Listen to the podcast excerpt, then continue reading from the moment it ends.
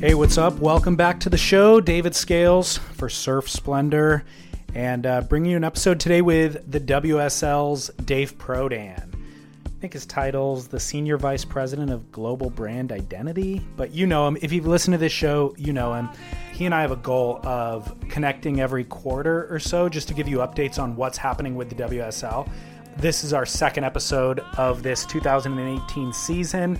So, in today's episode, we talk about the WSL stance on the 360 versus 540 controversy, whether Kelly will be given an injury wildcard next year, how the commentary team is selected for each event, why all the dead air during commercials for the events, all sorts of stuff. He gives us his personal opinion on the American Wave Machine in Waco, Texas.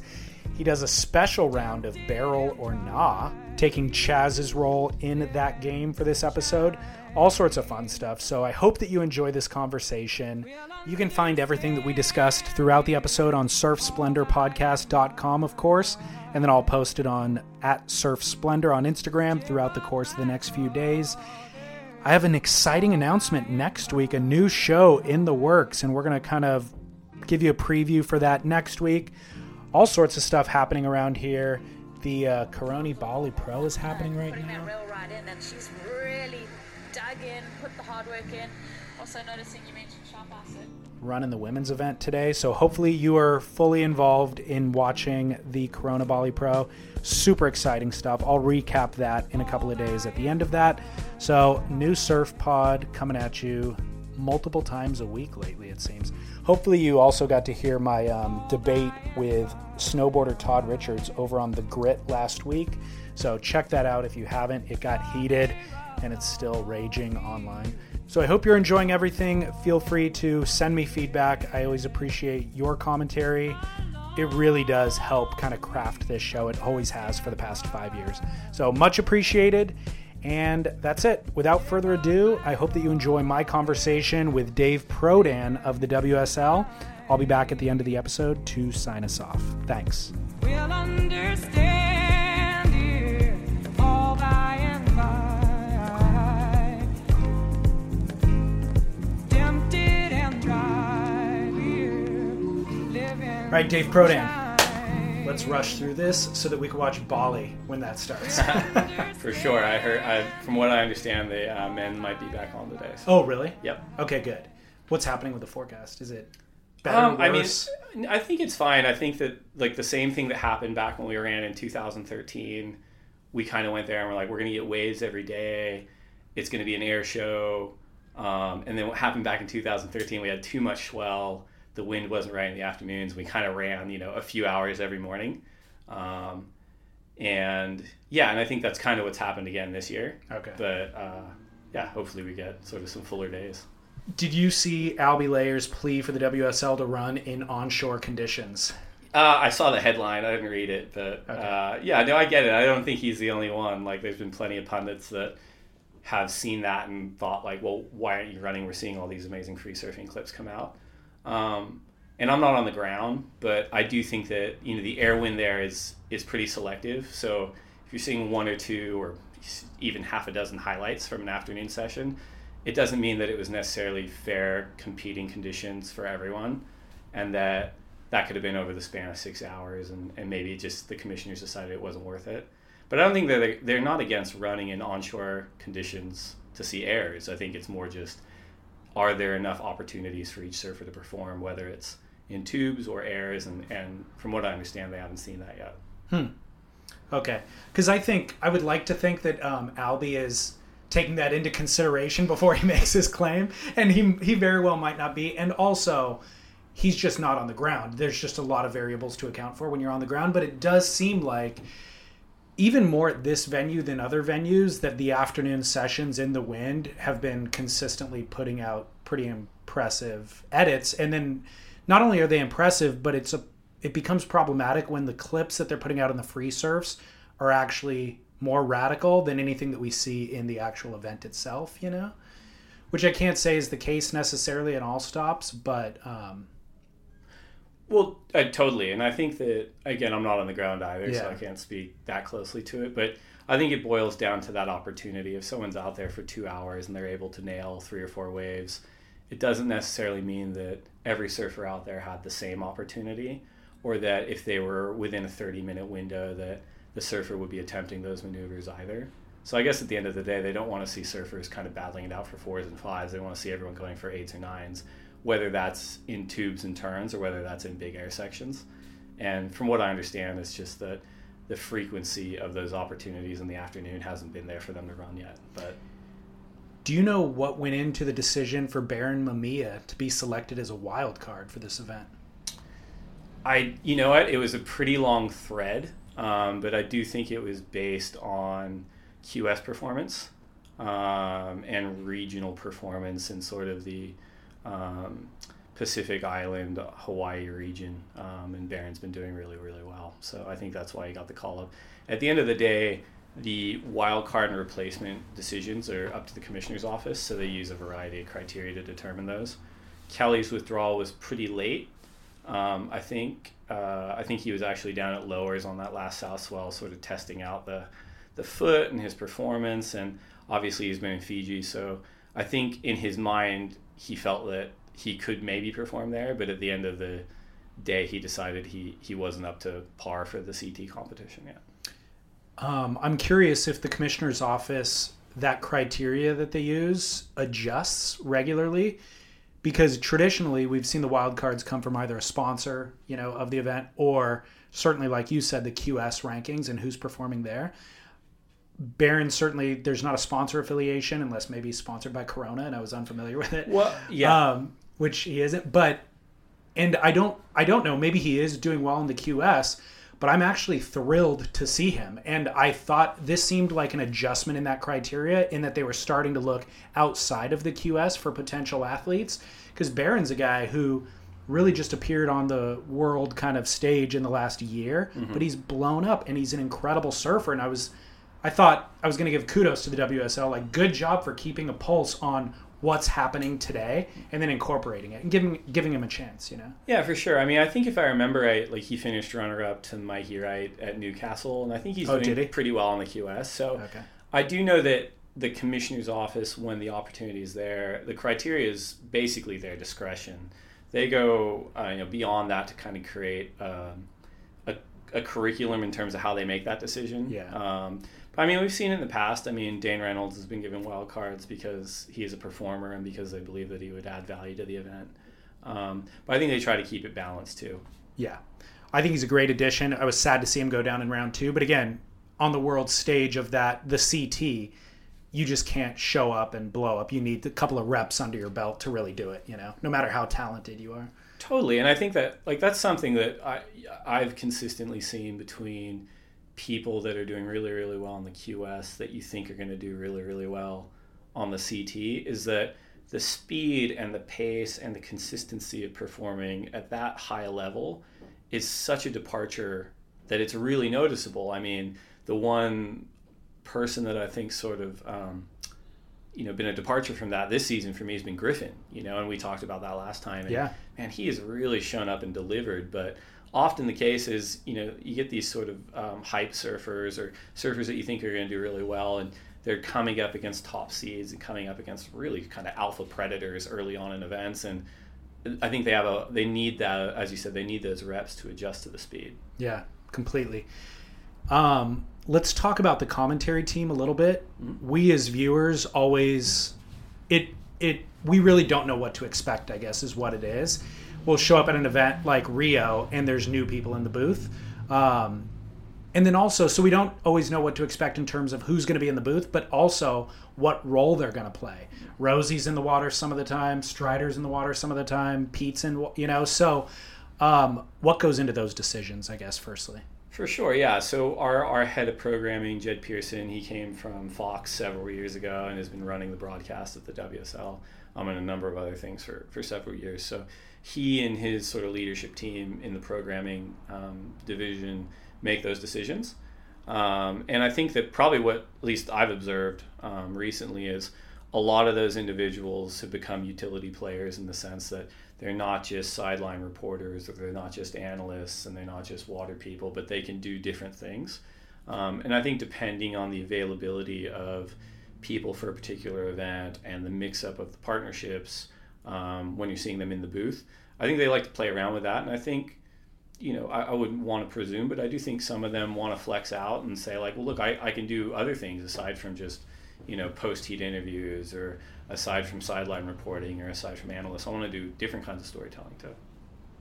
Yeah. What do you think the ideal goal is? It, is it ideal to have a team of six people? I'm not sure what the how many are needed for a given event, six, seven, or eight or so.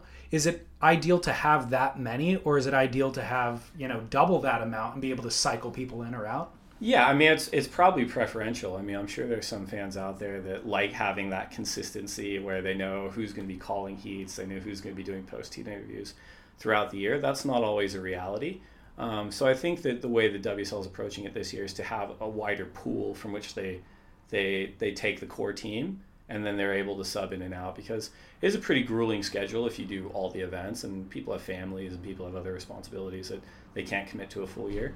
Um, and I think the other thing too is that we're evolving from having a number of different language broadcasts on site at an event to having some of them operate remotely um, and looking at how you blend some of these things. So, you know, having Portuguese speaking commentators on that international broadcast is hugely advantageous. So sometimes you'll see them cycle in, whether it's Carlos Burle or someone else. Does the WSL coach the commentary team? I had um, Todd Richards on the show with Chaz Smith last week, and he was talking about coaching that he gets for the Olympics from NBC. Like they send a professional, and it seemed like what he was saying was they were more giving him a list of what not to say, you know, um, things to avoid for obvious reasons. But how much is the WSL responsible for that? Yeah, I mean, I think that all the commentators go through training every year, um, just in terms of how to deliver live commentary um, and what kind of best practices are. But they all work with producers at every event, and, and they're collaborating on storytelling and statistics and what that means for the event, or what that means for a particular person, or what that means in the larger sort of zeitgeist of professional surfing. So, um, yeah, I mean, I'd, I'd say that wouldn't necessarily call it coaching, but certainly like collaborative, like development of how we're framing the event and how we're framing the surfing to the fans.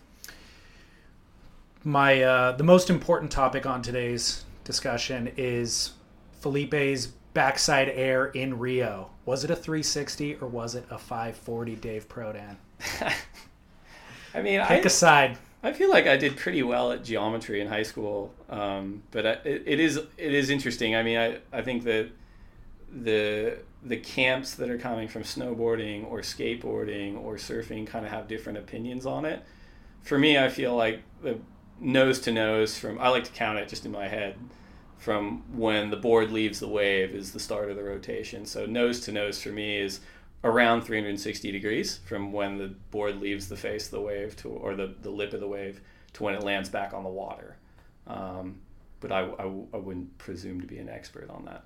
What about So you? Where are what? you So at? what is Felipe's then in Rio? What did you call that? What viewing it? What do you think it is? I would think it's a 360 Okay. or in and around that degree rotation. yeah, let's give a grace period of 30 degrees. Let's say. Okay. You know, but I yeah 360 is what I was claiming as well. Yeah. So I did. Uh, I've done extensive research and discussions. That's why I met with Todd Sure. Richards, Yeah, yeah. who's obviously a snowboard background. And ultimately, what I've kind of what we've realized is snowboarders or skateboarders hit the coping. You know, per, the board is positioned perpendicular to the coping hmm. when they launch. Right. So surfers almost never do. Like you've never seen a surfer go straight up into the lip unless they were being towed at a wave. Sure, yeah. And in fact, much more often their board is parallel to the lip. And Felipe's wasn't quite parallel, but it was maybe 30 degrees close, north of yeah. parallel, you Yeah. know? And so and upon landing, like you stated, his kind of his board is facing the same direction. So it's a 360 degree spin, but snowboarders are applying well, if you went into that same maneuver on a snowboard or a skateboard, we would have hit perpendicularly and we would have come down directly down, also perpendicular. So there's an extra 90 degrees on the launch between where their board would be positioned and Felipe's. And again, extra 90 degrees on the landing, facing down, as opposed to where Felipe's is parallel with the lip and also parallel with the shoreline. So that extra 90 on launch and 90 on landing makes up for the 180 degree difference. Totally. Okay. So snowboarders looking at it through the filter of snowboarding think, well, if I would have hit the coping, the board would have been positioned more so. So that's called a 540, you know? Yeah. Giving that grace period, but in this case, it's 90 degrees rather than, you know, the 30 degrees. So that's where the difference is coming from. It's a psychologically interesting analysis. Like, it's an interesting analysis psychologically just to see, oh, they're looking at it through the filter of snowboarding. And it's not about the number of degrees rotated, you know? And it's also interesting that uh, psychologically that all the viewers can just not analyze critically the actual degrees rotated and just take it as what it's called to be you know the whole thing is fascinating Yeah, and I think you get like an element of proliferation too in surfing. I think you know when you when you go back and you think of the first sort of 180 degree airs in the end section and then the 180 degree spin out evolved from that and i think people started calling those 360s as Sure. in terms of how seamless they were and that's hugely different to what you're seeing someone like felipe or even albee layer do um, which is another one right because he lands it so high and so clean but you know again tip to tip for me from where he left the wave to where he landed 360 he slides into that um, 180 very quickly to ride out of it right but I mean, they're just it's so different to I think probably how surfing started describing airs that we've evolved that to mean something different too. and there's um he's rotating on a different axis at the same time as well you know so it's not just a helicopter spin. You're there's a lot of other variables to account for. It was so radical, like right. yeah, So um, I think Chris Cote is a true professional, for the record, and um, I think he does a great job at not only infusing professionalism but the right amount of personality into his analysis. Um, and has a very strong reason for calling that a 540 based on his skate and snow background.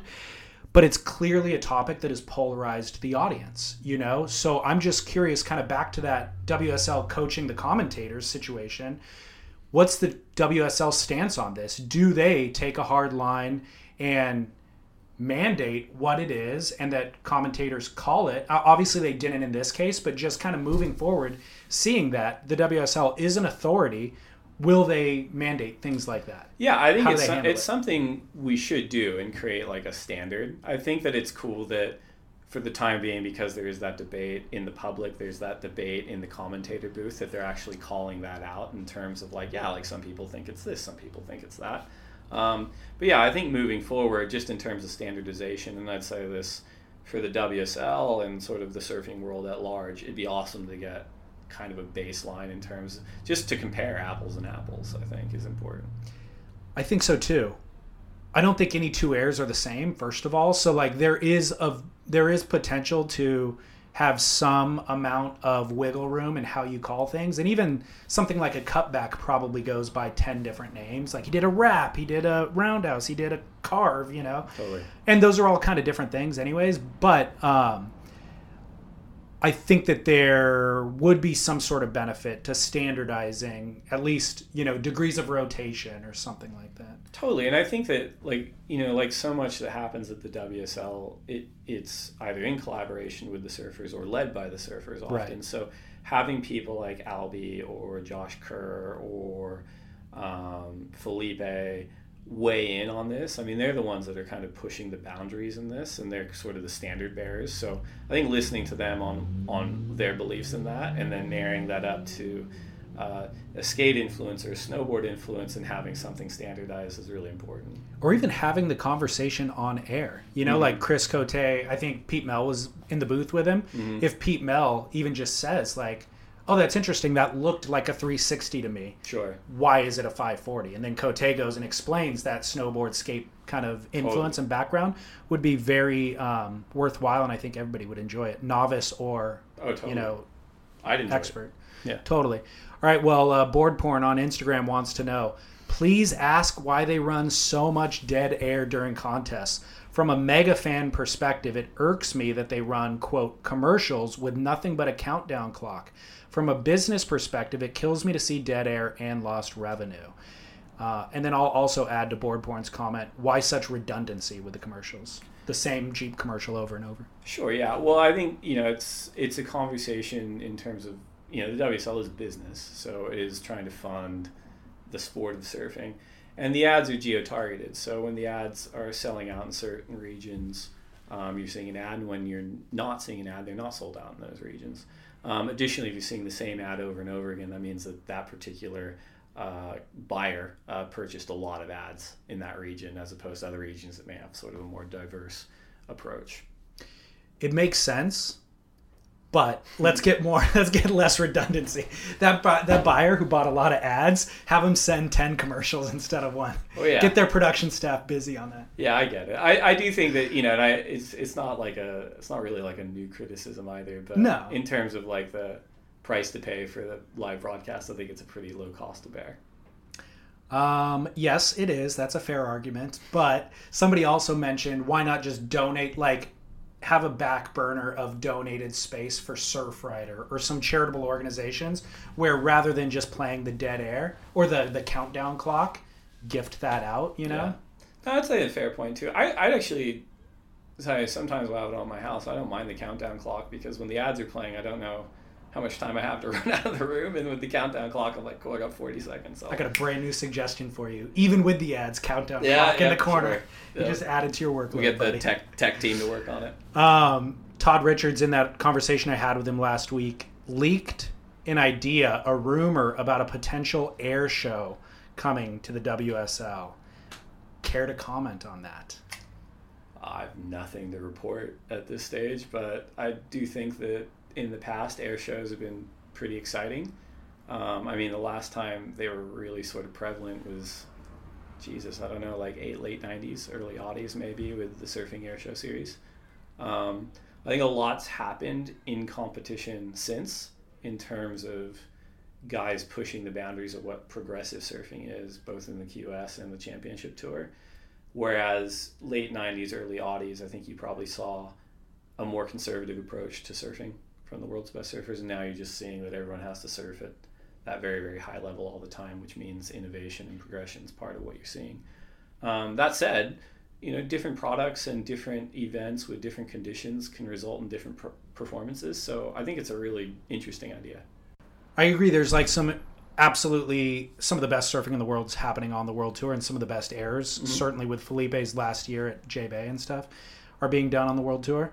But it would open it up for specific targeting specific venues and um, conditions. Like people are criticizing about Bali, like, hey, why don't you run in onshore conditions? Well, we'll just aim for onshore conditions and map the tour around those conditions. You know. Totally, and potentially even different kinds of surfers. You know, I don't think Exactly. not every surfer is cut out for the pro junior QS championship tour, but that doesn't mean that they're not contributing to the conversation. They're not advancing surfing in their own way. So I think creating space for them to perform is important, whether they're big wave surfers or longboarders or aerial specialists. Totally. Is Kelly Slater unofficially retired? That's a good question. You'd have to ask him. I, I think that uh, it's it's it's a fascinating study with Kelly because he has been the world's best surfer going on three decades now, and I don't. I like to consider myself as a pretty good abstract thinker. I have no idea what that feels like inside his head. Yeah. Um, and for someone that's been so physically gifted throughout his life, what that means in terms of what he thinks he can do performance wise and what he has designs on. Um, you know, by all accounts, I know he's still eyeing a potential spot in the 2020 Olympics. He's said as much. I know that he still has designs on returning to the championship tour. So I don't think so. I think that if you look throughout the course of his career, this does seem like the most significant injury he's had throughout um, in terms of the foot injury. Um, and certainly the one that's put him out of commission for the longest. So I don't know. I, I guess after, let's see, he's mid 40s now. So I guess after 30 ish years, like, it must be. It must be sort of um, earth shattering in a lot of ways to be out of commission for as long and to kind of build that confidence back up, especially when the level that you are accustomed to is being the best in the world. Mm-hmm. Um, but yeah, I don't. I he hasn't communicated anything about being unofficially or officially retired. I'd, I'd expect to see him back before the season's over. is there a d- concern from the WSL that his actions, specifically surfing the massive swell at Cloudbreak, surfing lowers, um, surfing in the Founders Cup, is there concern from the WSL that those actions undermine the weight and impact and optics of the WSL's efforts? Yeah, I mean, there hasn't been any conversation about it, and I think that Kelly responded the other day in the way that at least he and I have talked about it, which is that yeah, there there is a difference in terms of level at a championship tour event as opposed to surfing even really big critical waves or surfing in the Founders Cup. Or surfing really really well in free surfs. Um, there is a delta between that and between feeling like you're confident enough to perform with the world's best on the championship tour, and I think it speaks a little bit to a the level at that at that um, at that part of the, the tour, and b just the the idea that there is a separation between you know the QS and the CT and between what people are seeing and between what the actual performance is in the water, um, and I think he articulated that pretty well. I thought he did too. And then I thought about Tyler Wright coming back prematurely with her knee injury, and I think it was clinching the world title with that injury. sure, yeah. I thought about Julian Wilson a mere four months ago, five months ago, coming back prematurely with his shoulder injury and winning snapper. And so I look at if Kelly's going to rally for a wild card next year, an injury replacement or an injury wild card, certainly his status warrants it. But are there not other guys who uh, might be more deserving, let's say, even though their status isn't as warranted? Sure, and I mean, I guess it's like every every person's different, and every person's confidence level pertaining to their injury is going to be different, and um, I don't think we can kind of paint them all with the same brush. But yeah, with regards to the injury wild card or the wild card um, that often goes to injury candidates at the end of the year, you know, all those cases are reviewed by an independent medical board with the recommendations then going to the commissioner's office, and then those wild cards being allocated accordingly. So yeah, I think there is an element of objectivity that goes into that. Um, but certainly, you know, Kelly's career and his um, con- contributions to the sport would make an impact as well. Nobody's going to deny him the wild card. Oh, I mean, yeah, I mean, never say never, but but at the same time, no, I mean that that plays into it, and it also plays into where you are at in your career. If you are shooting for more event wins, if you're shooting for more world titles, that factors in um, to to where the commissioners are looking for those. Yeah. Well, moving on, uh, what was learned from the Founders Cup that might be applied to the CT event in September? Um, yeah, I mean, I think a lot. Like, it was a totally new experience for the WSL on a lot of fronts. Um, the programmability of being able to know when and when and how long waves are going to run for, um, hugely advantageous to our broadcast uh, media partners and to the viewership on that on that platform. Um, experientially around the venue, um, ensuring that that things. Uh, I mean, just things like food and beverage and, and other activities for people to do in addition to watching the surfing was important. Excuse me. Um, so yeah, I mean, I think that we were really happy with how it came off, but I would be lying if we didn't all turn up on day one and have like a notepad of like, oh, these are things that we're going to do better for um, the CT. What are some of those things? Excuse me. Um, I think kind of around what I just said. Like I think the experience part of it, um, and ensuring that that everyone's experience, whether they're a VIP or a general admission person, is having a really good time. The feedback I heard, so I was at the boardroom show, obviously, that same weekend in San Diego, so I was not there. Uh, the feedback I heard from people who were there was that it was phenomenal. Like everybody on site said it was the raddest thing ever. Um, but that's not the feedback I heard from people watched it online. The main concern from the online viewing was that it was the predictability of the wave made the viewing less dramatic than an ocean experience. So, is there any changes that would be made? Um, you said from the experience of it, but I'm talking about from the online experience of it. You know, Totally, and I think that we kind of went into that knowing that that was going to be the case, um, and that what makes surfing in the ocean so special is not going to happen there. But when that happens, I think that the performances of the surfers on the waves, and then the stories about the surfers and highlighting the stakes, become much more important to people watching at home. Um, and I think that advancements in the broadcast space and the storytelling space are going to have to happen as we kind of move forward with that. When you're hiring for a small business, you want to find quality professionals that are right for the role, and there's no faster or effective way than through LinkedIn jobs. Your time and capital are precious, and there is a powerful resource that can help you focus on what you're good at and integrate people into your team seamlessly to help grow your business. LinkedIn Jobs has created the tools to find the right professionals for your team efficiently and for free. LinkedIn isn't just another job board. Everyone is already on LinkedIn with their resumes and references, and now LinkedIn has designed a hiring platform to connect you with candidates specifically qualified for the job that you post about. More than a billion professionals meticulously organized to connect people by skill set to help us all advance our position. 2.5 million businesses already use LinkedIn for hiring, and 86% of small businesses get a qualified candidate within 24 hours. It's that fast, easy to use, and effective.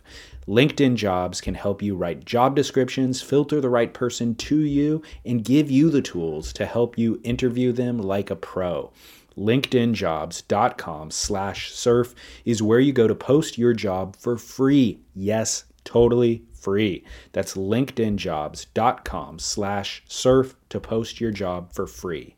Terms and conditions apply. What was the surfers' feedback on the event and the the alternative contest format? Yeah, I mean, I, I think to a person, they're all really excited about it was a different experience for them. I think, you know, for me, it, surfing's a fairly selfish pursuit. Um, so it felt like for a lot of them, the first time that they were emotionally invested in how other people performed on their team. And I think seeing the co ed team element was really, really cool. Um, and seeing how excited they got in more of a community based experience. Um, as far as the championship tour events go, you know, I think every venue has their own challenges, like for surfers. I think that each wave has a bunch of challenges, but you probably boil it down to a single challenge, right? Like, so at Chopu, the takeoff is probably the challenge, right? Positioning yourself as deep and as critically as possible um, and making that drop. At Jeffreys Bay, it's probably the pacing, right? Because it's such a fast wave and you have to know when to do maneuvers, you have to know when to step on the accelerator. In big beach breaks like Hossegor, it's probably um, ocean knowledge and lineup positioning, ensuring that you're in the right spot for the right wave. And I think at Surf Ranch um, or WSL Surf Ranch, it's just the pressure of not having any excuses. Like the wave is very performance oriented in the sense that you know what it's going to do, but you only get those finite opportunities. And you know how many opportunities you're going to get.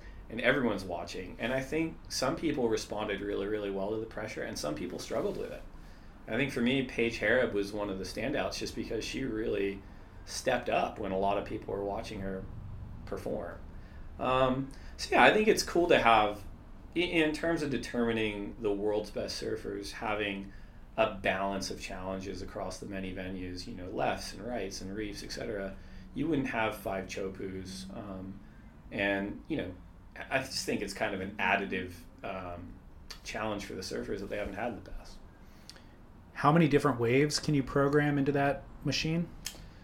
Uh, I mean, I think they've only really played with half a dozen so far, but I do think that it's important to remember that the WSL Surf Ranch facility in Lemoore is still a testing facility, and they haven't really played with everything yet. They probably only, I'm sure they'd argue they only scratched the surface. So, yeah, they're continuing to test what that looks like, and I think they're also testing what different setups would be at different locations as well.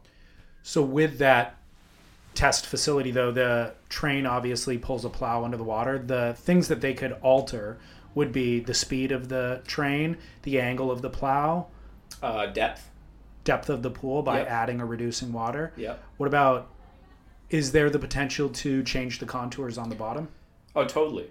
Yeah, I mean they could they could they could change that. Um, I think what you probably see is that they'll test that up in Lemoore, but that's a pretty expensive renovation or retrofit. So the testing of that would probably happen at like a model scale and then be applied to other facilities.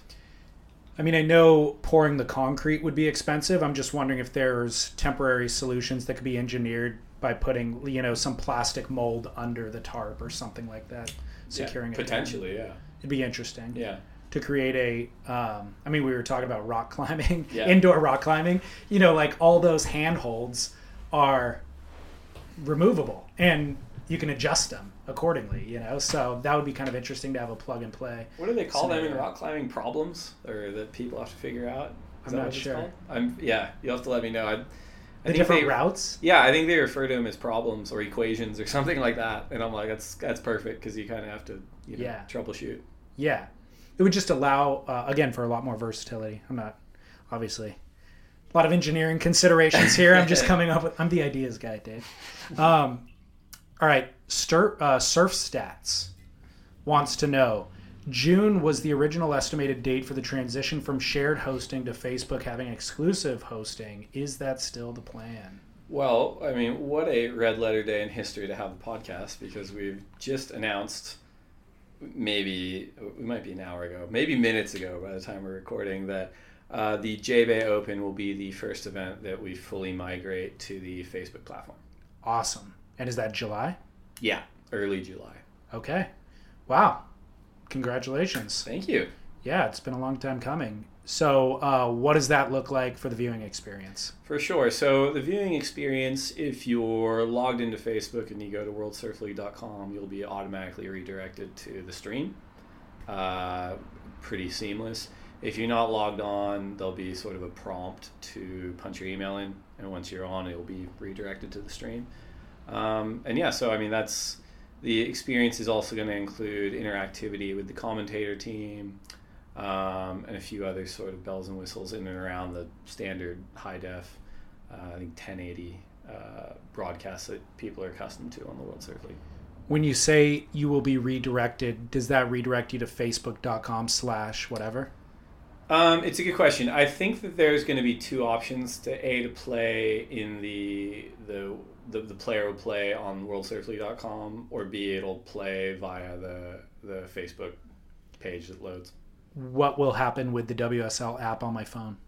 You should be directed to the Facebook stream. Okay. Yeah. So, what if a viewer does not have a Facebook account? Then they will have to register for a Facebook account. You will not be able to view the JBay Open without a Facebook account then. That's correct. All right, big changes. Um, I'm curious about viewership and have the numbers kind of grown as quickly as they've been forecasted? Have you hit projections? I had a friend saying he was watching all of the Founders Cup and he never really saw the number get above 4,000 from what he was viewing. Obviously, that got streamed um, through broadcast TV as well, but Yeah, I mean, I think that's that's part of it. The other part too is that the streams are targeted regionally as well. So what you're seeing, sort of a regional targeted stream. It's not the aggregate stream. okay. Um, so yeah, so I mean, the numbers in terms of performance this year significantly up from 2017, significantly up from 2016. So yeah, we're feeling really good on what our projections were. We're actually ahead of our projections for the season so far. Um, and that's with having canceled, or not canceled, but having had to, uh, you know, stop competition early for the Margaret River Pro, and then we'll we'll see an added benefit when we finish that at Uluwatu. we had obviously there was a lot of internet discussion about the Margaret River Pro. Mhm. Um, were you there on site? No, I wasn't. I felt like I was, but I was here. Yeah. Why did you feel like you were? Um, I mean, I think it was just a lot of long hours, um, talking to a lot of different stakeholders and taking in a lot of feedback and ultimately trying to come up with the best decision, um, which I think in the end was the easiest decision for us too, is that at the end of the day, surfer and staff safety is a priority and there were really unique circumstances around the event this year and, and we made the decision to, to stop competition. Um, do you, if the swell forecast was like all time, would that have affected the decision at all? Would the decision have been different? It's a good question. I mean, I was involved in probably 99% of the conversations um, about the decision, and the forecast never came up once. It could have colored some of the surfer feedback we received, um, but it was never it was never brought up, you know, explicitly. Okay. What's the WSL's involvement in the Olympics? Yeah, I mean the the WSL is working pretty closely with the ISA um, in terms of developing the. I mean, really, it's a huge opportunity to kind of showcase any sport. So the idea is that we want it to make the most of the opportunity in terms of having the best surfers, having the best format, having the best conditions, and um, supporting that as much as we can. So yeah, I mean, at the end of the day, the IOC, uh, the International Olympic Committee, and the JOC, the Japanese Olympic Committee, are working with the ISA, and then the ISA is working with the WSL on, on what that looks like. And um, what are the odds of a wave pool being utilized for the competition? Oh, well, I mean, we'd have to build one first. Um, so, you know, we have a bunch of markets that we're looking to develop these systems in, uh, Japan being one of them. But yeah, I mean, I think that i- whether or not one happens in a wave system is still a huge opportunity. I think that having one in a wave system allows for you know a minimum quality of conditions for surfers to perform in and not having one there you're risking potentially showcasing surfing on that platform in, in less than ideal conditions That is a concern. What do you think has more kind of um, relevance to the real world viewing surfing? Do you think? well i mean I, and it's a little bit of both right because i think the, the programmability component makes the real world um, viewing experience enhanced in a lot of ways because they're able to know when it's on and who to watch and when to watch them otherwise they're looking at having to utilize a waiting period like we do now I suppose um, there's just real logistic limitations. I mean, how much time would it take to build out a wave pool? Can we even do it in the 18 months that we have between now and the Olympics? oh it can definitely be done it can. okay. Yeah, but I mean, I think it, it relies on a lot of factors Yeah, as of well course. too. So. Yeah. Um, can you discuss any potential changes to the 2019 tour? I know we're a ways out still, but there's got to be, I would imagine, adjustments. Um, I mean, not yet necessarily. I know there's been a lot reported and speculated on. There's certainly been a lot of conversations, um, but nothing confirmed yet. I mean, we have a really, I think right now, a really strong schedule of events um, in 2018, and you know, being able to replicate that in some fashion in 2019 is advantageous. When 2020 comes around, you've got the Olympics, so that throws a spanner in a lot of scheduling works for a lot of surfers. But yeah, I mean, we're constantly having conversations on how best to evolve the sport. So Will we see Margaret River? at this point, we we intend to have Margaret River on the calendar for 2019. Okay. Um, we, meaning Scott Bass and I mainly, have talked a lot about restructuring the tour, um, creating kind of an ideal scenario for what we would want to see as viewers. Fewer surfers, which would allow shorter swell to be able to run an event on a shorter swell window, all that sort of thing.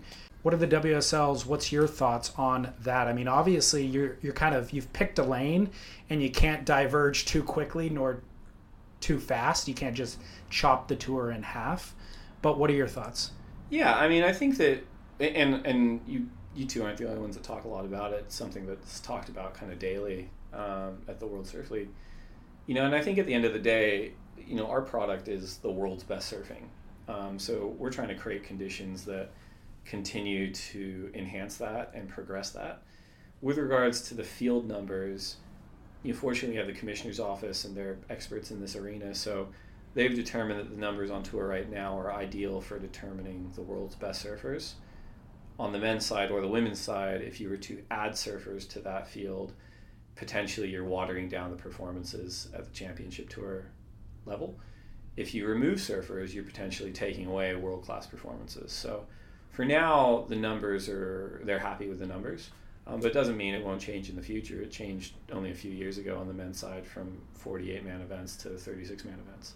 And I think that change, although although at the time was met with a lot of criticism, ultimately bore out for the best.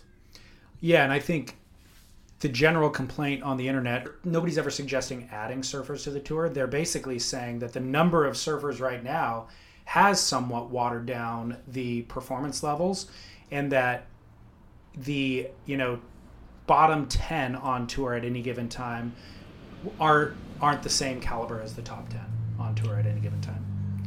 Yeah, I mean, I think uh, like it's fair for everyone to have their opinions too. But I think that one thing I've noticed over over many many years is that people who you'd expect to be in the top ten occasionally find themselves in the bottom ten, and vice versa, right? So having that thirty six as opposed to twenty four or as opposed to eighteen allows for that movement because some people kind of come out of nowhere and do really really well on the at the elite tier and some people who you expect to do really really well take a few years to kind of find their feet. So i think from the commissioner's standpoint having the number where it is now allows for that movement without compromising anyone's opportunity to stay on tour and develop into who they ultimately want to develop into. Yeah, that is the other thing. It seems like there's some I don't know, maybe the disconnect is between the QS and the CT where we were talking at the beginning about it just takes people time on the CT to really get comfortable and do well on that level. And um, the feeder system is the QS. And if there's that big of a disparity between the two, I'm not sure how you would bridge that gap. Yeah, for sure. I think that like one of the things if you if you're cutting numbers is also developing a stable career option at the QS level, which is part of what the World Surf League wants to do moving forward, and to creating another product lane that's interesting in its own right. So the people that are you might be dropping from the CT numbers are landing in a space where they still get to perform and service fans. Um, but yeah, I mean that's part of the progression of the sport too. But I think the point about being able to operate a format in a smaller amount of time is something that we've looked at a lot because you're looking at swell cycles that are two to three days um, where you're getting maybe great waves.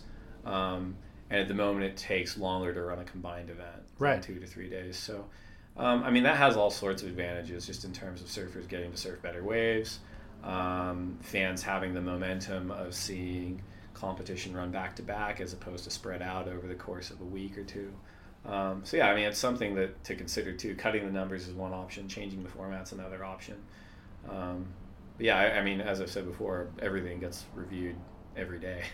Right. Any thoughts on um, the idea of adding a big wave spot to the CT tour? Yeah, I mean I think it's something that gets considered um, almost annually, and that goes back to the balance point about ensuring that the surfers at the top of the rankings at the end of the year are the comprehensive best surfers on the planet. The challenge historically with big wave spots is that they're very hard to plan out over the course of a two week window every year. You could plan on having a big wave spot, um, say Mavericks or something, added to the tour over the course of two weeks, and over the course of those two weeks, you're not getting a swell over eight feet. And the world's best surfers competing out of eight foot Mavericks isn't really worth it, you know. So it's kind of a binary thing. Um, I think if you did it, you'd have to have probably a strike mission kind of option where you had, you know, a three month window and a venue that you were guaranteed to get three or four days of big waves or one day of big waves at least, and that you would send the surfers there. But that creates all sorts of logistical challenges to get done. It seems like if you were willing to unpack those logistical challenges, that would be um, a better option, and it would also open up a lot of options for the rest of the events throughout the year. You know, just making it less structured. I understand the need for structure in terms of running the business, but it's like limiting yourself to two weeks in a given space certainly prohibits being able to show up at Fiji last week when that did that. And I know Fiji's not on tour this year, but still, you know, to be able to pursue that type of a model of a roving tour um, seems like it would have real value. seems like the technology exists.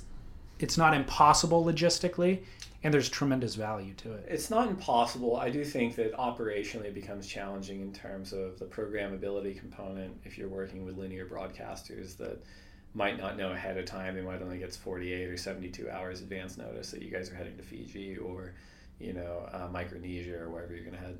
Um, and then also getting surfers and staff from around the world to travel there on short notice.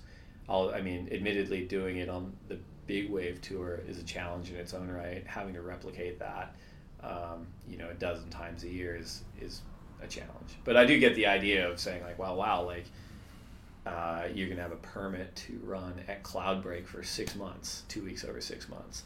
But it starts impacting all other sorts of things too. You know, you may have, you know, you may have someone who saved up for ten years to travel to Tavarua, and they just happen to land on the swell that the world's best surfers picked, and they go, "Well, that's cool. I get to watch, but I came here to surf." So, yeah, I think from you know permitting, operationally, culturally, it, there's all sorts of challenges. As far as big wave spots, though, I'd be curious to get your opinion on what maybe three or four venues would would be options to be added on tour that would have that additive challenge for the world's best surfers. Waimea Yeah. for sure. Mavericks for sure. Um,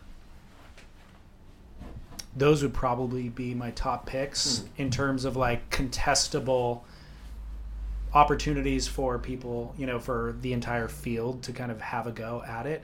Be interesting. Other big wave spots would be interesting for novelty's sake, but I don't know that they would be as competitive. I think Waimea might be the right the right call. Yeah, and I mean, even then, it, you start talking about having to alter the numbers and alter the format to really run it in one day, right? Because even running those big wave events or running the Eddie, it's rare that you even get a whole day of great waves, Right. you know, and even even conditions that sort of agree with you in the sense that it's going to be big enough to run in the morning and it's going to build throughout the day for the final. Like often you'll find, oh, okay, we have biggest conditions in the morning, and by the final it's a little bit underwhelming or something like that. So, yeah, I mean, again, it just presents an interesting logistical equation to figure out. fewer surfers on tour would solve the problem, dude. um, when are we going to see a rippable left on tour? As a goofy footer, not soon enough.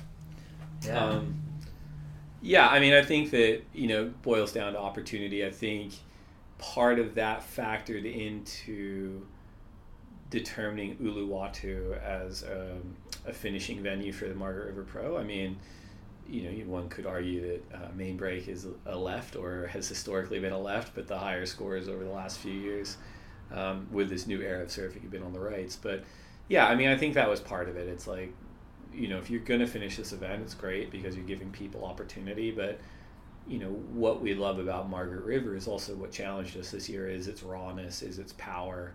Um, so, in determining where to finish that event, conversation, consultation with the surfers and the commissioner's office, Uluwatu became a really good venue. And I mean, I know they've had plenty of waves there this past week. It'll be great if we can continue that for when we finish that event.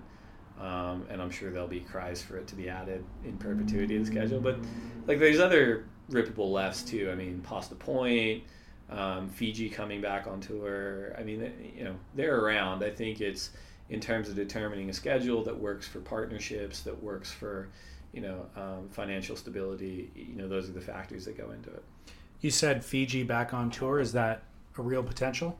Oh, for sure. And I think we said that when we pulled it off the schedule is that we love Fiji. We want to come back. But for this year's schedule, we couldn't make it work financially. Right. Yeah. So, 2019. well, I'll, I will do our best to break it on the pod when that happens. Oh, okay. Thank you.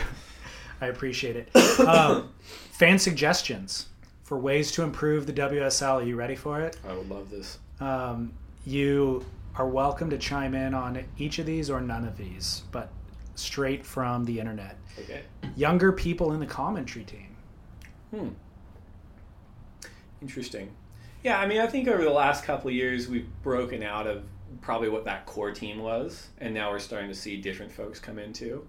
Um, younger people in the commentary team. I'm trying to think who the youngest is.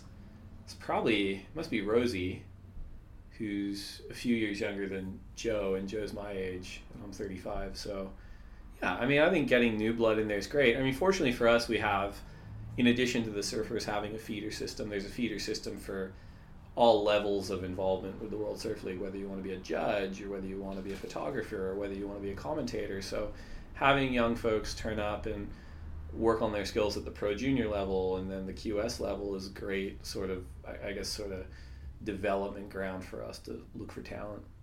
Yeah. So, what would the path be for somebody who wanted to, somebody who's listening who wants to be involved in that world? For sure. I think that the, the best way would be to get in touch with the local WSL office in your region um, and, and inquire about how you can get some reps um, doing commentary for for events. I mean, I think they're always looking for good people. A lot of commentators, in my experience, start out doing beach commentary, um, even sort of shadowing beach commentators and, and maybe breaking them occasionally. Um, is a really good way to get your foot in the door, Okay. and Dude. then and then work your way up from there. People want to know more tech minutia about surfboards. I think the most that we ever really see about it is um, Pete Mel has a real affinity for board building, and so he'll chime in on what people are writing. But there's never any um, graphics or anything like that. There's no kind of pre-production um, packaging about what's what. And I, I can speak just from personal experience doing the podcast interviewing surfboard shapers, I'll veer away from the tech stuff and publish an episode, and then I get a bunch of feedback going, "Hey, why didn't you let the shaper go down that rabbit hole? Like, we want to know more about glassing schedule or whatever it happens to be." You know? it's really inside baseball. Like I think for like the real fanatics, it's it's something that I like seeing too. Um, for sort of the uninitiated fan or the casual fan, it might be difficult to you know keep focus when when they start going down those rabbit holes. But I think any kind of education's is good for everyone involved. I think like a funny anecdote there is that the surfers and the shapers in the past have been a little bit cagey about the secret sauce of what they're you know they, they'll intentionally leave dimensions off of Yeah. surfers boards and things like that. So some of them are really great to work with. Some of them are still great to work with but a little bit um, proprietary about what makes their board so special.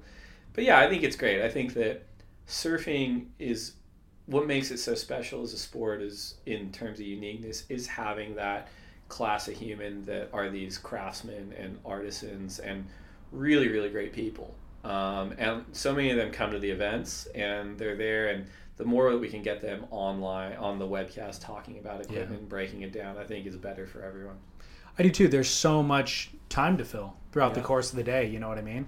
That um, seems like an obvious one to. There's just a lot of nuance to pick apart. It would give a lot of potential for content. Totally, and and they all. I mean, I might be reading into it, but they all seem like they have a pretty friendly fraternity with one another. Like I don't feel Yeah. like there's that many rivalries. Maybe, maybe some funny ones between like DH and JS over the years, but just in general, like I think they're very respectful of one another and what they're accomplishing at that very high level. So. Yeah, I think it, it's it's great having them at events, and I think getting more of them on the broadcast, breaking down shapes and approaches and interesting the interesting thing for me is getting the same shaper talking about shaping for you know three or four different surfers and how that approach differs depending on the surfer like i always enjoy hearing that because then i try to pick apart like right well i'm about that guy's size or that girl's size and you know i don't surf like any of them but if i could it would be like her or him or Mhm. something like that and i'll try to Sure. pull insights into the next board order from that Somebody was asking for a true cold water event on tour. Yeah, I mean, I I cut my teeth on the then ASP North American schedule, and that was when the O'Neill Cold Water Classic at Steamer Lane was a, a major event. I think it was a four star, and then became a six star, and I loved it. I thought it was so cool, and and then I think they ended up doing the O'Neill Cold Water Classic series, where that was their their shtick. You know, like I think a lot of the brands were pushing towards board short sales and tropical venues, and O'Neill's like, look, we make wetsuits. Our venues are Tasmania, Scotland, you know, Cape Town, Santa Cruz. I just thought it was such a cool point of difference, and yeah, I think that um, provided the waves are really high quality, which they are in a lot of these locations, it's awesome to see people surf it, with wetsuits on. Again, trying to find the most well-rounded surfer in the world. That is an added element of variable. Totally. Wearing a lot of rubber and being in unfamiliar environment. Totally. I interviewed a filmmaker named Ben Gulliver who made a film this year, this past year called The Sea Wolf. I saw it. Did you like it? Yeah. Yeah, I thought it was awesome too. And um, Beautiful. It was totally Beautiful. cinematic. yeah. So he was saying that his passion is cold water, and he's from Canada. He loves cold, and so that isn't a stop point for him in terms of surf exploration, and it seems to be a stop point for a lot of other people. Most people just think tropical, and what he's found is it's kind of studying or um, exploring the North Atlantic is like Indonesia back in the 70s, where he's like, it's unmapped, nobody's around. We find perfect reeling waves, like of every size. We find slabs, we find perfect six foot reef breaks, and nobody's around. And um, it's the Wild West for anybody who's willing to put on a wetsuit, you know? So I think for the WSL, there'd be challenges in terms of infrastructure, you know, like hotels for people to stay at, all that sort of stuff. But the waves are there. Totally. Yeah. I'd love to see something like that come on tour. Be interesting. Um, what about the idea of specialty events, like a one-off event at the Wedge or something like that? Yeah, I mean, I think we've had a variety of specialty events coming over the years from. I guess I misquoted before, or misstated before, because Boost did an air show series the Oh, that's right. mid Audis. I forgot about that. Um, and yeah, I mean, I think it's great. I think that probably what we're seeing now is that the built out um, sort of divisional spaces in terms of events, whether they're pro junior events or big wave events or longboard events or championship tour events, are becoming more robust. And you're able to find, like, well, if I wanted to do a wedge event, the wedge is a unique situation, I guess, but say you had a venue, you could probably fit it in any one of the divisional categories at the moment. Um, but yeah, I mean, having those one-off events, it kind of boils down to: is a sponsor interested? Is the WSL interested in pursuing it as a uh, as a one-off or developing that kind of a product? But yeah, I don't think anyone's opposed to it, but it just boils down to the opportunity. Sure. I wanted to uh, open it up to a couple of non WSL questions from listeners. I think you probably saw these on Instagram. What's your favorite Netflix show? I saw that one, and I of all the questions that came through, I think I panicked because I was like, I don't feel like I've watched anything on Netflix since Stranger Things. Oh, really? Well, I mean, I have, but not That- like that's your answer then. not really regularly. How much time do you get for TV watching? Not much, admittedly, but um, jeez, I spend so much time commuting that it's more just podcasts for me. What are you listening to right now? Um, I'm like my favorite one, and I probably said this last time. is The Dollop. Um, it's like I don't remember you saying that actually. It, it's an American history podcast told by two comedians, both improvisers, and one of them, Dave Anthony, reads a story that he's researched from American history or whatever history, depending Oh, on where he's yeah, from. And his partner, Gareth Reynolds, has no idea what the topic's going to be about. Um, so I find them informative and, and really funny. I do remember you the premise. I don't remember the name. Yeah. But yeah, I'll definitely Well, check it out if you haven't. It's I will check that out. It's some of the it's some of the hardest I've laughed ever. I was just telling Scott yesterday that I discovered 30 for 30's uh, new season with all focused on Bikram, No way. Bikram Choudhury, the Yeah. guy who founded Bikram Yoga. Yeah. Yeah, it's fascinating. Wow. It's a five-parter. They're like 45 minutes to an hour each. Yeah. Um, fascinating. Yeah. Trying to think if I listen to anything. I like some true crime stuff. It's I'm just- all about it, dude. Yeah. Have you listened to Atlanta Monsters yet? yeah. Yeah. It's. I mean, it's more like a. It's more like illustrative of like how much time I spend in the car or doing yard work or something. I'm like, Yeah. oh yeah, I've done that one. No problem. Yeah, yeah. Uh, but yeah, I didn't give a good answer to the Netflix one. But uh, ne- next time I'll have something. It doesn't matter. Um, all right. How do you like your eggs? Uh, scrambled, little bit of Oh, pep, really? little bit of pepper, little bit of tapatio. There's like, um, I, and I'm pretty boring. I, I mean, wherever you go, I generally get that. Um, and uh, I live in Ventura County, so we've got a lot of really great Mexican food. But I'll generally order the same thing. Pretty boring. And someone brought this up to me the other week because I'd eaten, I guess I'd eaten with them enough to the point where they're like, you order the same thing wherever you go. Just basically like scrambled eggs, rice, and beans. And he said there's this movie, um, it probably hasn't aged well, but like Once Upon a Time in Mexico. Oh yeah, it's And- fantastic. And, Johnny Depp's character in it's like a CIA operative, and Yeah. apparently he orders the same thing wherever he goes in Mexico. And if it's too good, he kind of calibrates the the chef by by saying we can't have the quality of food here too high. So it's a little bit of like culinary Darwinism, but. Um, I thought that was pretty funny, but yeah. So the answer to my eggs is scrambled, a little bit of pepper, a little bit of tapatio. I wasn't even going to address that question when it came through on Instagram, but because you texted me about it yesterday, I was like, all right, Yeah. it's getting added to the list. This is at the opposite end of the Netflix question. I'm like, I know this one. I can answer that really, really quickly. All right, more importantly, would you ever surf an egg? The great egg debate. Devin Howard was on the podcast and he loves the egg design. Yeah. And then uh, there was a lot of, you know, um, response to that. People argued against the egg design, but he's a huge advocate. I'd be interested in learning some of the arguments against it. I mean, to answer the question for sure. Uh, the arguments against it is that they're nerdy. I It's mean, a kooky thing I, to do. I'm at this point where I'm fortunate that I have like a, a selection of boards, and I just don't surf enough. I think we talked about this last Totally. time. So, yeah, I mean, I'm all for riding whatever's in front of me, um, Yeah. and I think that hopefully it's not like a sign of age, but like I have a, so much more respect for different shapes now that I'm older because I'm a little more curious as to. I don't want to say I'm done progressing on like a high performance thruster, but I've probably reached a point where my my baseline for self assessment is firmly established. So deviating from that board, whether it's a fish or a single fin or an egg or a long board, whatever, for me is like, oh, cool. Like I kind of know what that shape does and how it differs from my baseline. Um, and then I go back on the shortboard and I feel like I've learned new things. So I, I love Always, it. yeah. Like, Well, Devin's pitch uh, for the egg is like ride it in head high, good surf, and you won't any shortcomings or like um, mistakes that you would have made on your high performance shortboard where there's very little room for error. The egg compensates for, and you can just kind of like stumble to your feet, draw out a big bottom turn. It'll help you draw big carves, you know.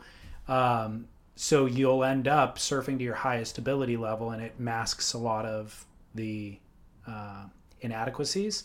And of course, that's the way that I would want it to perform for me. Devin actually doesn't need any of those I was gonna inadequacies say, he's covered a, up. He's a beautiful surfer. Man. Yeah, it's and- amazing. And he will actually, he would totally probably disagree with what I just said about it, and he would state it very differently. But that's what I got out of the conversation. Is he doing stuff for the the Relic Longboard Tour now a little bit, or I think he might have linked up with them. okay? Last time I talked to him, he had not. Yeah. But I think I saw something on Instagram or something that he was helping him out with something. What What are your thoughts on the longboard debate? Of I mean, I, it's a debate, but I'm mostly a tourist in this space. But the idea between something like Joel Tudor's duct tape invitational, single fins, traditional longboarding versus maybe sort of a more high perform not high performance is the right word, but a different approach to longboarding that's more sort of maneuver based. What are my thoughts Yeah, on it just, just as, a, as a fan or a, or a surfer, if you as a competitive thing or just as a viewer? either or. I'm not into the competitive thing too much, Mm-hmm. and I'm kind of anti high performance longboard, period. Right. Like, I don't know where that serves a purpose in our world.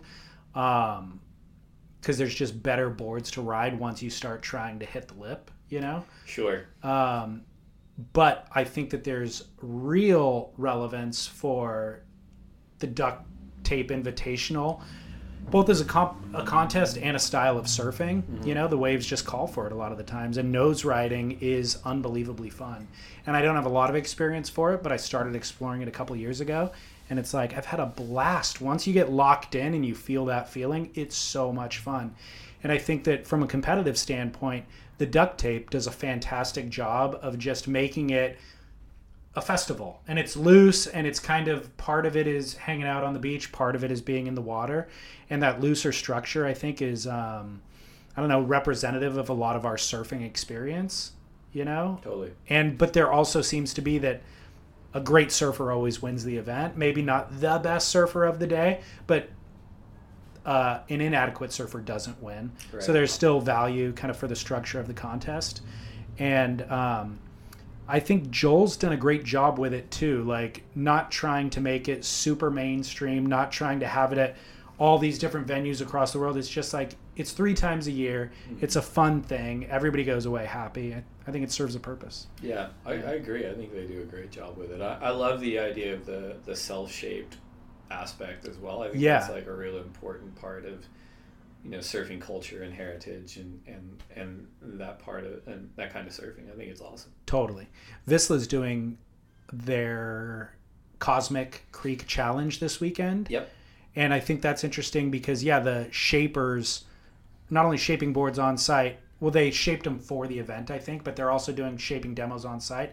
But the shapers are competing as surfers as well. Yeah, I think that's it's like an awesome part of the sport. Like, Totally. and I brought up. I think I was talking to someone about this. It doesn't surf.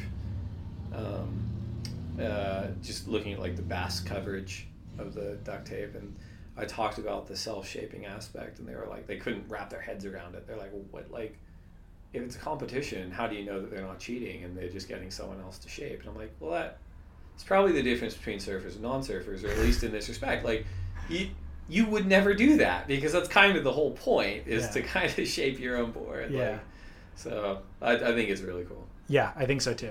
All right, will you participate in this special round of Barrel or Nah? Barrel or Nah is um, a game that Chaz and I play on the grit that has taken the internet by storm.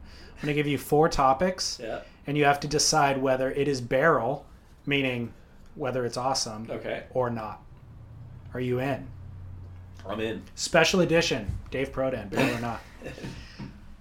Paddling around your competitor to psych him out in a heat. Um, in my limited experience, viewing experience this year, um, uh, this is barrel. This is barrel. Yeah. Defend your point, Dave. Oh, oh, I don't know how to defend You it. do, yes, that's yeah, part of it. It's the new rules. The um, yeah, I mean, I think that in that scenario, at least what I saw, it, it I mean, it's it's part of competition. So, and and I'm a huge John John fan too, and probably personally, hew more towards. I love watching people surfed for the win as opposed to quote unquote compete for the win. But yeah, I think that's part of who Zeke is. I think it's part of who um, the Jake Patterson camp of competition. I think it's use all all the tools you can to get a victory. And I actually thought it was really cool. And I think the nice thing about Zeke is that he totally backs it up by surfing really, really well. So, yeah, I mean, I think, and it goes back to the point of some people are real low on the totem pole rankings wise, and you can't really afford to not win heats, especially early in the year. So, yeah, I, I back. It is very barrel for me to see Zeke do that to John um, at that point in the year. I like it. And G- and sidebar, like the turn he did two days ago out of Keramas mind blowing to me. So sick. Like it is like this. It's just for me. It's like a radical combination of talent, physicality, and board building, and like you result in something like that. So like that's great, you know, and good waves. It was so gnarly. Um, do you think John John will come back, you know, a stronger competitor based on that? Um, I think he, he res- I try to remember. I think he responded pretty quickly after that. Was a little bit flabbergasted that it happened. Um, and I sent Ross Williams an inappropriate meme of Denzel Washington from Training Day, but I won't repeat it on the podcast. I've seen it. But the i- the idea that like two world titles and then this guy comes up and it's just in your face. It's it's awesome. Anyway, um, that's neither here nor there. I think that John, I think that John took that on board in the sense that no one's going to give him an inch whether they know him or not. Probably especially the people that know him, because they understand that this is competition. And John probably is someone that naturally um, steers a little bit more towards surfing his way out of heats as opposed to competing. And I think for him, it was more of a, a calcification or crystallization of the fact that like, look, I'm, I'm here to win. Yeah. He's here to win. Let's not let's not mistake that. I agree. I do think John comes back a stronger competitor for Mhm. sure. Yeah, I mean, interesting too. I mean, I remember Ross posted something, sort of an articulated defense of John's ear in Brazil on Instagram. Did you see that? No.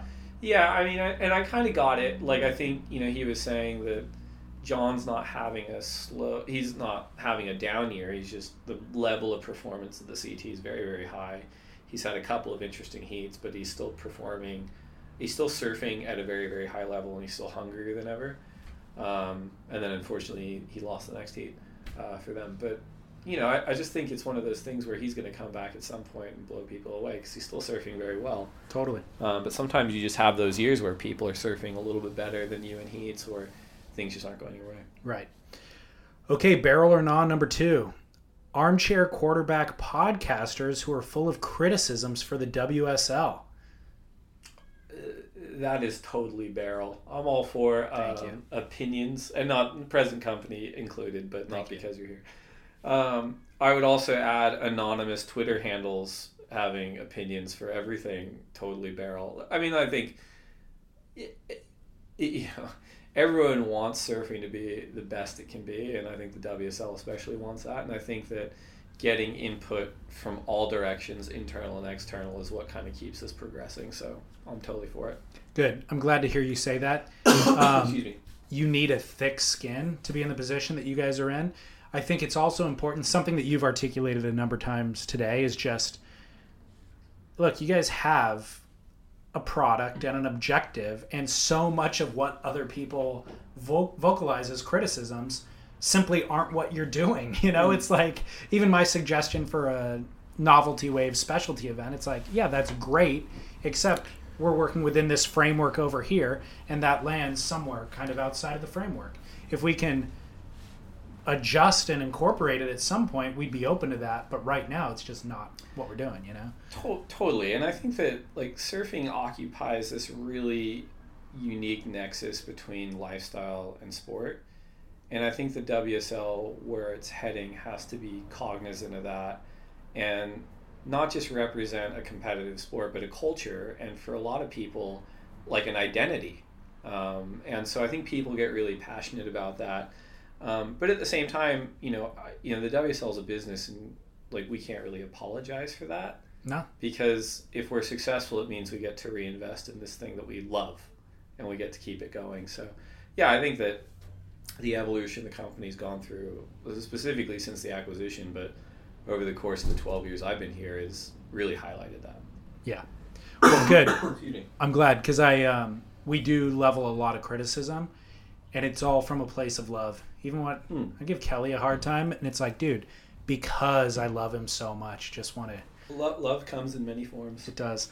Um, barrel or nah, leaving your heat early, a la Kalohe Andino at Keramas this week. Um, I, I'm split on this. I'll say not barrel, primarily because um, for someone that has had a hard winter of not many waves, leaving Keramas at four foot or six foot or however you want to quantify it, with one other guy out with another couple of minutes seems like a bummer to me. But um, I won't have it both ways. I'll stick with non-barrel. But the argument for barrel is like I love emotion when these guys get upset because it means they care and they give a shit. So uh, yeah, I mean, and I, I you can call me on it. I can't remember who my my picks were for doing really well this year, but I'm pretty sure I talked up Kalohe, and I still back it. I think that physically he's the strongest he's ever been. He obviously has all the talent, but yeah, he's having a, a rough year so far. I thought he kind of got um, a little bit underscored in that heat. Like, I do think Mikey surfed better, but marginally. Like Kalohe's, when you look at the final score tallies, there's a pretty big difference between the two. And I think Kalohe um, was expressing his frustration at that, maybe. Yeah, no, for sure. And I mean that like score tallies, if you're just looking at score tallies, regardless of who's in it, don't always tell the whole story. No, right? Because if you feel like you're getting underscored at the start of the heat, that impacts the pacing and your approach to the rest of the heat. And what could have been 14 to 12 ends up being 14 to 7 or something, you know, just because it started out that way. So Yeah. Okay. Leaving your heat early, not barrel. Uh, final barrel or nah. The wave pool in Waco, Texas. uh, totally barrel. Is I it? Think, I think it's awesome. You know, and I think it's it's obviously a different kind of system. It's a different technology. It's a different facility. There's different applications, but yeah, I mean, I think it's really cool. Like, and just looking at the output of guys getting a lot of reps. Um, at air sections or people getting a lot of reps at turn sections and noticing a marked improvement over the course of a very short window is really cool. I think that's kind of the purpose behind all these systems is being able to replicate conditions for improvement and, and that seems awesome. Yeah. Um, how'd you feel about them dropping their kind of uh, their introduction into the wide world of the internet on the day of the Founders Cup? Uh, I think it's all fair. I Yeah? mean, you know, They said it wasn't intentional. I yeah, I don't believe that, but I haven't spoken to him, so Yeah. Um, I mean, I think if I were in their shoes, I would have done the same thing, and if it wasn't intentional, I'd be telling people I meant to do it. it seemed like a good idea. Totally. Um, but yeah, I mean, I, I, I think it's awesome. Funny enough, I, I watched a really long, um, what was it, Brett Barley edit on Surfline. It's like 30 minutes, and he really went into being there for a few days and looking at what it was like to have a private session versus a public session. Um, the machine broke down, unfortunately, so he didn't get a second private session. But um, yeah, it was a really cool comparison and, and kind of seeing how it interacted. He was giving people tips for like if you ever go, here's what you need to do. You know, it's epoxy boards and keep some tropical wax in your pocket and Hmm.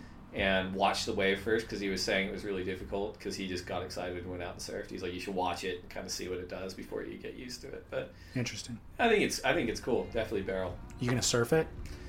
Uh, I mean, if I have the time, like, yeah, I, I think, I mean, any, any, I, I'd take any opportunity to surf these days. Have you gotten a full proper session at Surf Ranch yet? Uh, no. Just poaching waves. Yeah, I mean, I, I think probably people here think I've surfed it way more than I have, but um, having like a non-agenda, this is Dave's time session. No, not really. All right, man. but I, I'll say time. that as nobody, no, nobody really does. So Right. yeah, but um, no, I mean, any even poached waves there are pretty damn good. So Right.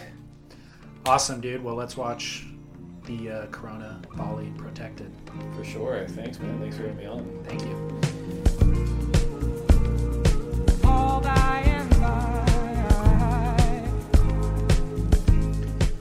Fun afternoon. Thank you very much, Dave Prodan, for taking time out of your busy schedule to make this happen. And then also for listeners who um, were curious, last week I mentioned that I was going to publish an interview with Dr. Aaron James about his book, Surfing for Sartre. I mentioned that I would release it this week. I'm going to push it back. I wanted to get uh, this Dave Prodan interview out just in timely fashion because of the things that we were talking about on the show. Surfing with Sartre is a little more evergreen. It will still be relevant when I do publish that. So, in the next couple of weeks, definitely that will be out. But if you have not secured the book, or actually if you have and didn't get a chance to read it within that last week, this will give you more time to get your homework done. And then if you haven't, definitely take the time. I think it might be available as an audiobook as well, so that's an option. But at any rate, uh, we'll be talking about that. And if you want the primer, you now have the time. All right. Dave Prodan, thanks again. Everything we discussed is available on surfsplendorpodcast.com. Go ahead and leave a comment for him there. I'll be glad to share that with him. And then, of course, share this show with friends. I haven't said that in a while, but that is the way this show grows. I don't advertise anywhere. I solely rely on guerrilla marketing, word of mouth marketing. Fans of the show sharing it with people they think would like it. So, who do you know in your friend group who cares about hearing the behind the scenes of the WSL? Well, send this episode to them. And that'll be your reciprocity for uh, us pumping out all this content week after week. All right. Thank you for that in advance.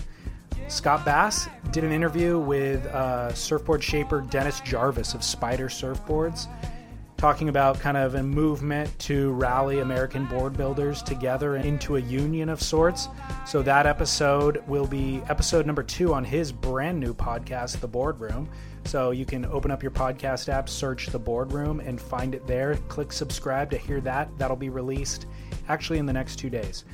And then, as I stated at the opening of the show, I'll be announcing a brand new podcast project next week on this show. So look forward to that. I'm really excited, and I'll be introducing some new voices in that. You won't have to listen to me uh, on yet a fourth installment of podcasts. This will be a brand new program without my voice even on it. So look forward to that. Enjoy the rest of the Corona Bali Protected. And um, I will be back with my recap of that once that event wraps up in the next few days. So I'll talk to you then. Until then, get back into the ocean, share some waves with friends, and shred on.